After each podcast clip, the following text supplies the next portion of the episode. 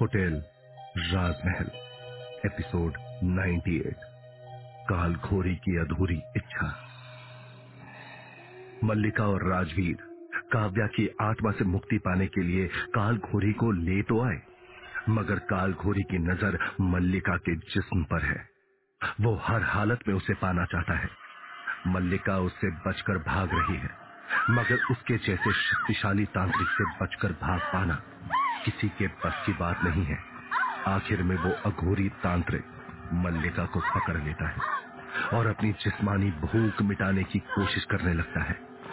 तुझे तो देखकर ही मेरे मुँह में पानी आने लगा है। आज तो आनंद ही आनंद होगा। ये कहते ही उस काल घोरी ने अचानक से मल्लिका की पीठ से उसके कपड़ों को फाड़ दिया। मल्लिका ये सब बर्दाश्त नहीं कर पा रही है और वो फूट फूट कर रो रही है। वो चिल्ला चिल्ला कर मदद के लिए आवाज़ लगा रही है। मगर कोई उसकी बात नहीं मान रहा।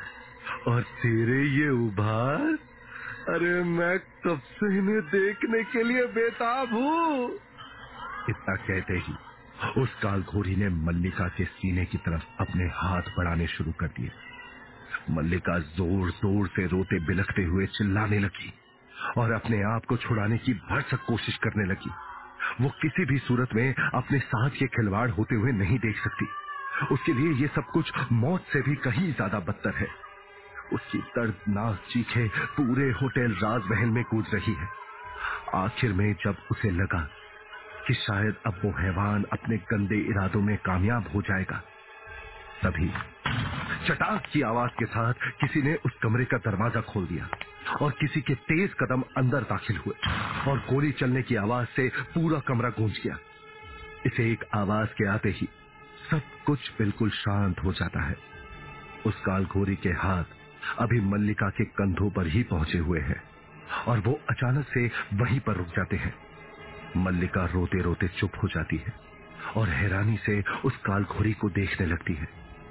उस अघोरी के चेहरे पर किसी तरह का कोई भाव नज़र नहीं आ रहे, और वो एकदम शांत होकर एक जगह खड़ा हो गया है।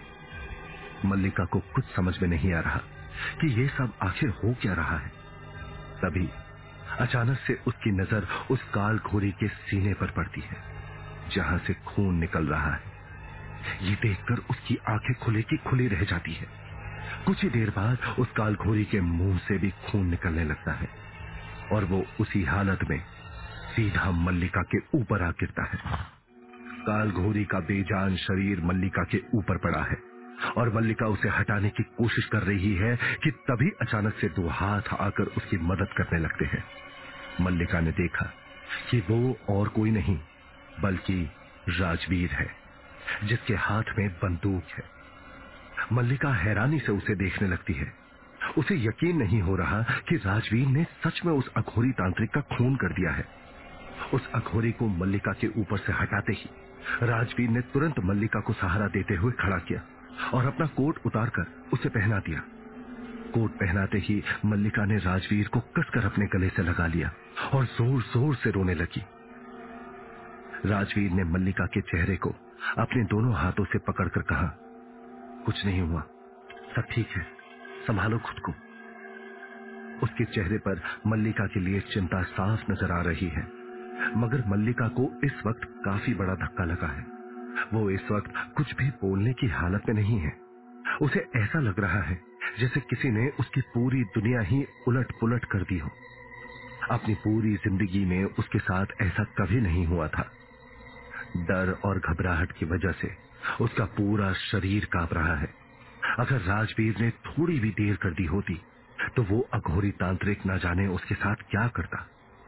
ये सब देखकर दिव्या और विशाल भी काफ़ी ज़्यादा डर गए हैं। उन्होंने मल्लिका की तरफ़ देखा, जिसके चेहरे पर इतने सालों बाद भी वो दर्द साफ़ छलक रहा है। ये एक ऐसा दर्द है जो दुनिया की कोई लड़की नहीं झेलना चाहती। लेकिन ना दिव्या और ना ही विशाल ने कुछ बोला, और न मल्लिका ने उनसे कुछ कहा। इस पूरे हादसे को देखने के बाद वहाँ का माहौल काफ़ी अजीब हो गया है। मल्लिका मल्लिका, तुम ठीक तो हो ना? मुझे तुम्हारी अब बहुत चिंता हो रही है। प्लीज़, कुछ तो बोलो। राजवीर ने मल्लिका को कंधों से पकड़कर ज़ोर से हिलाते हुए कहा हाँ हाँ मैं मैं ठीक हूँ। अचानक से मल्लिका को ऐसा लगा जैसे वो अपने एक बहुत बुरे सपने से बाहर आ गई है।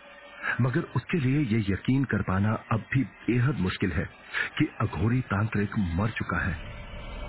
थैंक गॉड तुमने तो मुझे डरा ही दिया था।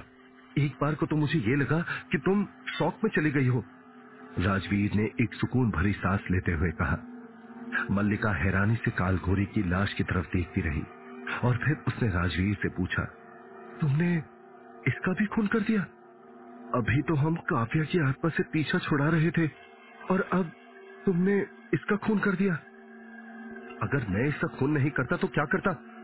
क्या इसे इसी तरह से तुम्हारे कपड़े फाड़ते हुए देखता रहता? तुम्हारा बलात्कार करते हुए देखता रहता? आई एम सॉरी मल्लिका, लेकिन मैं तुम्हें इस तरह की हालत में नहीं देख सकता। मैंने जो कुछ भी किया, उसके लिए मुझे जरा भी पछतावा नहीं है।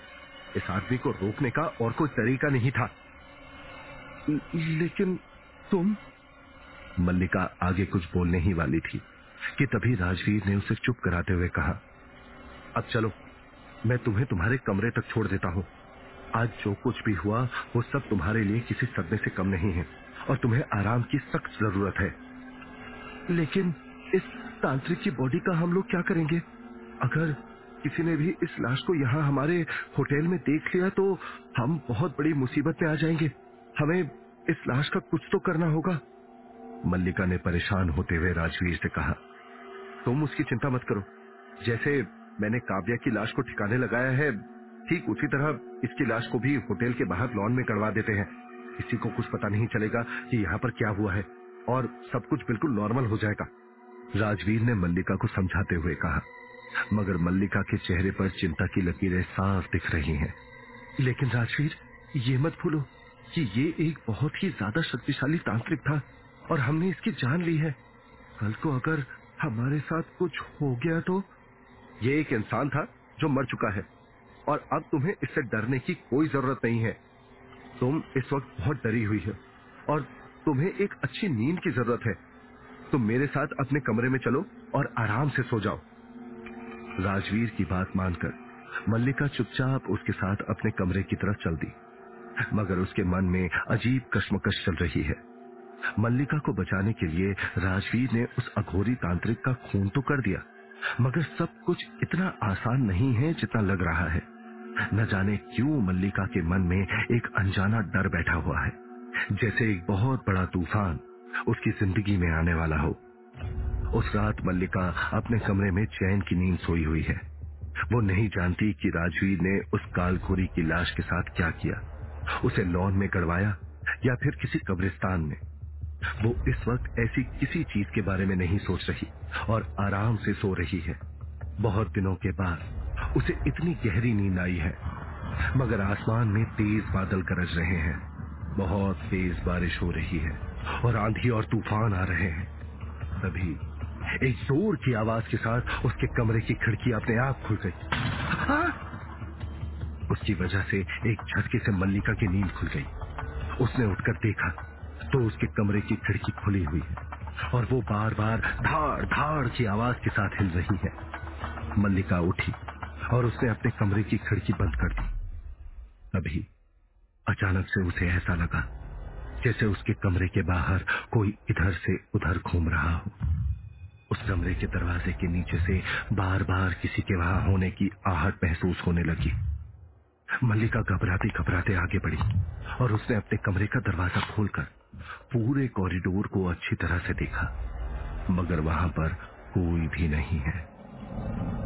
लगता है मैं कुछ ज़्यादा ही सोच रही हूँ। वो अघोरी तांत्रिक तो कब का मर चुका है? मुझे शांति से जाकर सो जाना चाहिए। अपने आप को समझाते हुए वो अंदर आ गई, मगर उसने ये नहीं देखा कि उसके साथ साथ उसके पीछे पीछे एक काले रंग का साया भी चल रहा है। उस साय की कोई आकृति नहीं है। लेकिन वो लगातार मल्लिका के पीछे पीछे ही चल रहा है। मल्लिका वापस जाकर आराम से अपने बिस्तर पर सो गई और उसके सोते ही अचानक से वो काला साया अपना आकार लेने लगा। देखते ही देखते वो उस हैवान तांत्रिक में बदल गया, लेकिन अब वो पहले से भी कहीं ज़्यादा खतरनाक लग रहा है। उसके बड़े बड़े, काले, पीले दांत लाल रंग के हो चुके हैं, जैसे उन पर खून लगा हो। उसकी जटाओं जैसे बाल बिखरे हुए हैं और उसके पूरे शरीर पर फैलकर एक काली परछाई बना रहे हैं। उसके माथे पर गुदे हुए सांप से निकलता खून सूख कर काला हो चुका है, जो दिखने में और भी ज़्यादा डरावना और भयानक लग रहा है। ऐसा लग रहा है जैसे वहाँ पर सच में कोई जीता जागता राक्षस खड़ा हो। मल्लिका आराम से अपने नाइट गाउन में सोई हुई है कि तभी अचानक से उसे ऐसा लगा जैसे कोई उसके गाउन को धीरे धीरे खोल रहा है। उसने नींद में ही अपने गाउन को ठीक किया और एक बार फिर सो गई।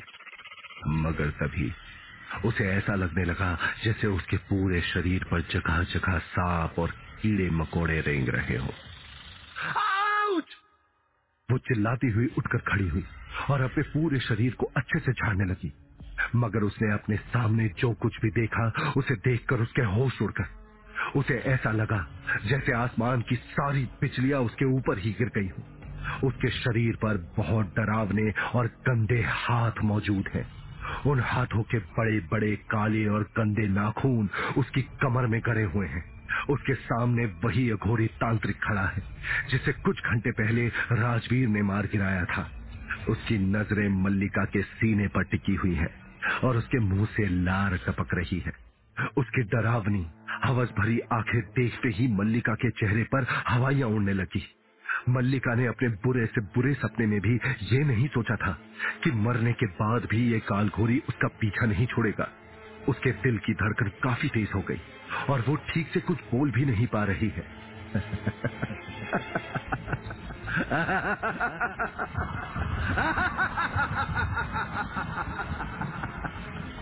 मल्लिका को देखते ही वो अघोरी तेज आवाज़ में हंसने लगा। मगर उसकी आवाज़ अब इंसानों जैसी नहीं है। वो बेहद डरावनी और खूंखार हो गई है। उसकी हँसी पूरे कमरे में गूंजने लगी। जिसने मल्लिका की रूह को हिलाकर रख दिया। अरे, मेरी फुलझड़ी। फुलझड़ी तूने क्या सोचा? मैं तुझे छोड़कर चला जाऊँगा? जब तक मेरी भूख नहीं मिट जाती, तब तक मैं कैसे जा सकता था भला मल्लिका को समझ में नहीं आ रहा है कि ऐसे हालात में वो क्या करे। जब तक ये कालघोरी ज़िंदा था, तब उन्होंने इसे मार दिया। मगर अब इसके मरने के बाद वो लोग क्या करेंगे? मल्लिका के चेहरे की दहशत को देखते ही काल घोरी ने कहा, तुम्हें क्या लगा? तुम्हें क्या लगा मैं मर गया? मैं मर गया और तुम मुझसे बच गई? हाँ?